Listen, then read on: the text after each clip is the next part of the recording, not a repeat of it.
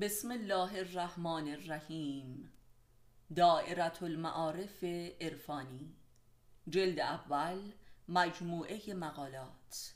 معلف استاد علی اکبر خانجانی. فصل اول فلسفه آدم و حوا. خودشناسی جنسی. وای به ایثار زنانه.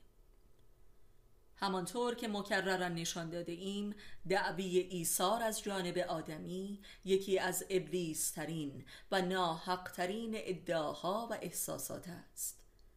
مخلوق ناتوان و میرایی چون آدم را چه کار به ادعای ایثار؟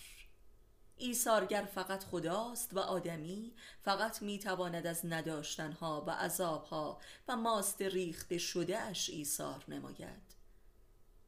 همه ادابت ها و کینه های تراژیک بشر محصول چنین ادعا و احساس مالی خولیایی است.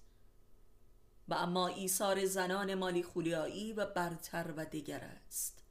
زن که در قبال عشق مرد احساس خدایی و بینیازی دارد و لذا کارخانه بی انتهای ناز است و پرستش خود به واسطه مرد را وظیفه مرد می‌داند اگر بخواهد ایثارگر هم بشود آنگاه یک دیوانه افسار گسیخته می شود. اکثریت زنان حتی تمکین جنسی در قبال شوهر را از ایثار خود می‌دانند و این علت العلل طبع روسبیگری زن است که به تن فروشی می‌رسد.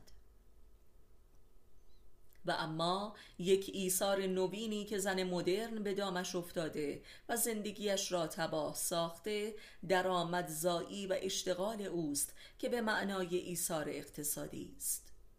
لذا اکثر زنان شاغل علنا زن سالارانی ظالم هستند که یا مرد را به بردگی می‌کشند و یا فراریش می‌دهند و یا به طلاق غیر رسمی می انجامد اصولا زن در هر عمل و وظیفه ای احساس ایثار دارد و این همان نکته گمراه کننده است که چنین پندار وارونه ای را پدید آورده که زن اهل عشق است و مرد هم اهل عقل. در واقع این مقام را زنان به خودشان دادند ورنه هر مردی می‌داند که تنها چیزی که در اکثریت زنان مطلقا وجود ندارد عشق است.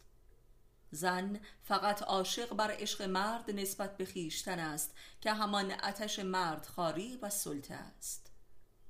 درست به همین دلیل زنانی که دچار چنین ادعا و احساسی هستند به ناگاه سیمایی بس ستمگر و متجاوز و دیوانه از خود بروز می‌دهند. زنی که اصولا برای خود وظیفه ای در قبال مرد قائل باشد زنی مؤمنه است و کیمیای دوران هاست.